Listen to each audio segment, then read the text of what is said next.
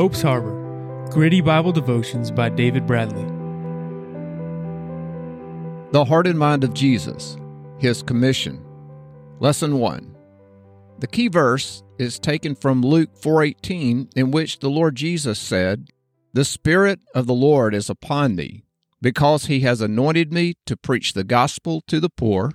He has sent me to heal the brokenhearted, to preach deliverance to the captives and recovering of sight to the blind, and to set at liberty them that are bruised.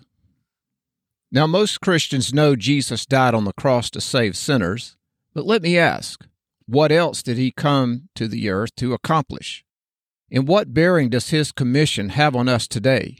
First, let me give a friendly warning about not listening. There was a Levite serving in the temple who Gabriel announced the coming birth of his son, and this man didn't listen. The Levite's name was Zacharias, and his son became John the Baptizer. Also, those who heard Jesus preach this first time, as he read from the book of Isaiah, they didn't listen either. So let's not be like them. The evidence that we do listen to God through His Word is whether we obey what we learn each time we read it or hear it taught. The lesson point is Jesus accomplished five tasks.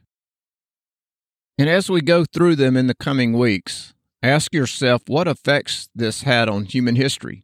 Also, what effects are those five accomplishments having on you today? The five are 1.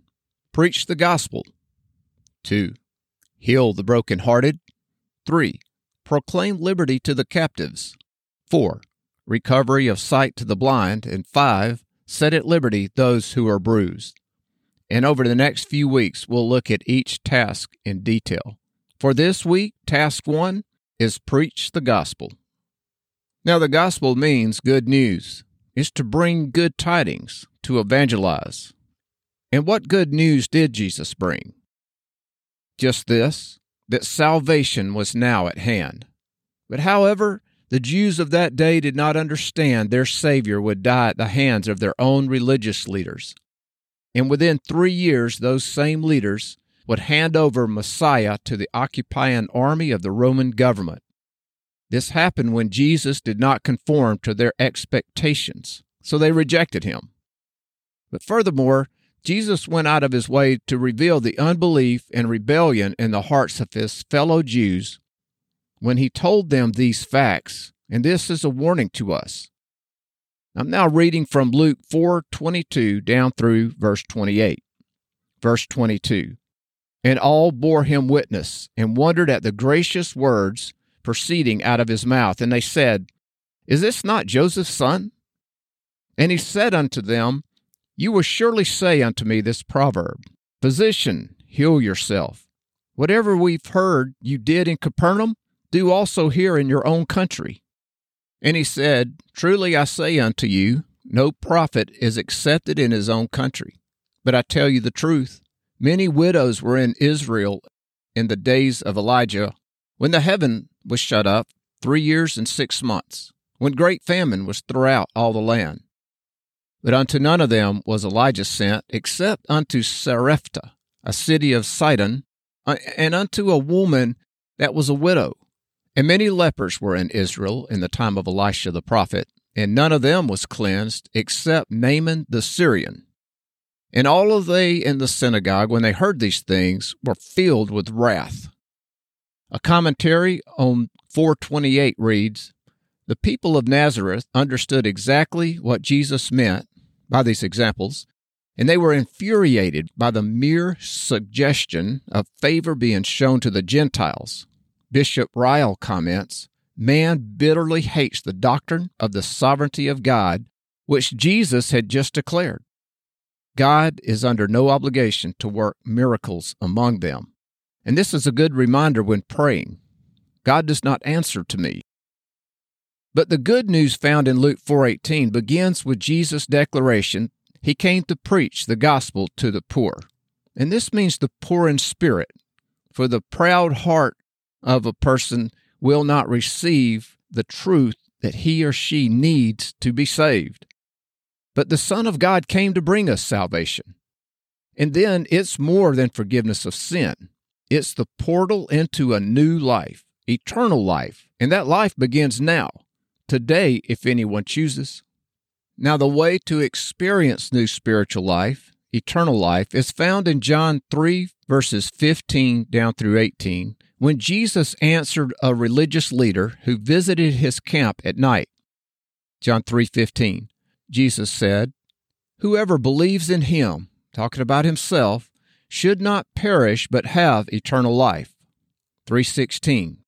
Probably one of the most famous verses for evangelical Christians. For God so loved the world, he gave his only begotten Son, that whoever believes in him should not perish, but have everlasting life. Verse 17. For God did not send his Son into the world to condemn the world, but that the world through him might be saved. He who believes in him is not condemned. Now, believe in these verses and in the context of salvation is to have faith it is faith in, upon, or with respect to a person. That is, to credit by implication, to entrust, especially one's spiritual well being to Christ. It is to put trust with. And faith is also interchangeable, but it means a little different. It's persuasion, it's credence given to a truth, and moral conviction. It's a reliance upon Christ for salvation, and by extension, the system of religious truth itself, its assurance and belief. This is not complicated, but even then, salvation is often misunderstood. To believe is more than intellectual assent, though it certainly involves our minds. If belief stops with the mind, nothing of eternal value happens.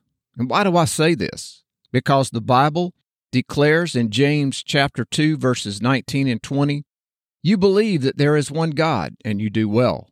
Even the demons believe and tremble. But do you know that faith without works is dead? Now we have to be careful here and use wisdom.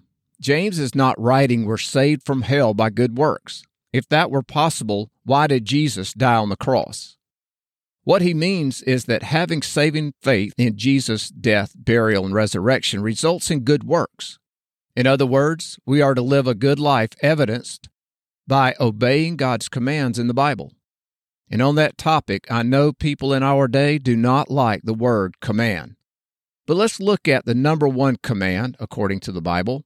It's found in Matthew 22 37 and also Mark 12 30 and again in Luke 10 27.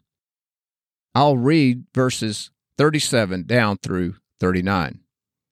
Jesus said unto him, You shall love the Lord your God with all your heart, all your soul, and all your mind.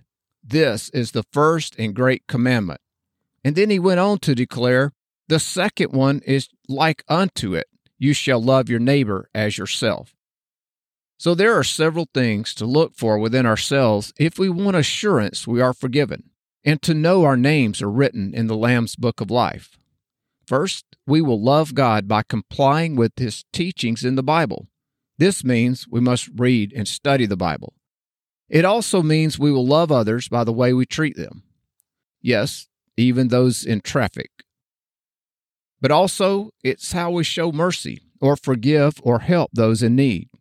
You know, the possibilities are endless. But to live this way, to love God and others, it takes a strong, confident faith. It takes going beyond belief, something that we'll look at in episode 6. To summarize, God appeared in human history in human form during Luke's time, and one reason he came as a man is so we can relate to him. He is a being of love and light, and this can be hard to comprehend. But if you will study the Gospels by scanning through and find all the interactions Jesus had with hurting people, an awareness of Jesus' deep love for people begins to form in the heart. And love is more necessary to us than food, though it's not so apparent. Light in the physical realm is also necessary to life, and in the spiritual realm, light represents truth. Without the truth of the gospel, we die in our spirits for eternity. Now, many people around us out there are the walking dead and don't even know it. So I want to leave you with this question. We who know the saving power of the gospel and have experienced new life, what will we do for those who will spend forever in pain and darkness if we don't shine light upon their souls? This week's action to consider is to set aside a quiet moment away from all distractions. If you don't have a ready place, and it's okay to laugh at this, but a closed closet works because the clothing absorbs the sound. Anyway, read the accounts of Jesus' crucifixion. Think about what it took for the Almighty Son of God to submit to that heinous crime and the pain he endured. He did it all for us, you know, for all who believe in him, and also for all who have yet to trust him. If you will take time to contemplate the cross and what happened on that day, it should give an understanding of the blessings we inherited through the gospel Jesus proclaimed. At the very least, this should bring joy, if even in small measure. Next week's episode Hearing His Voice.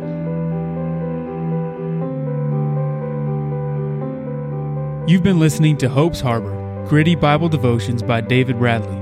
To get show notes, visit hopesharbor.net.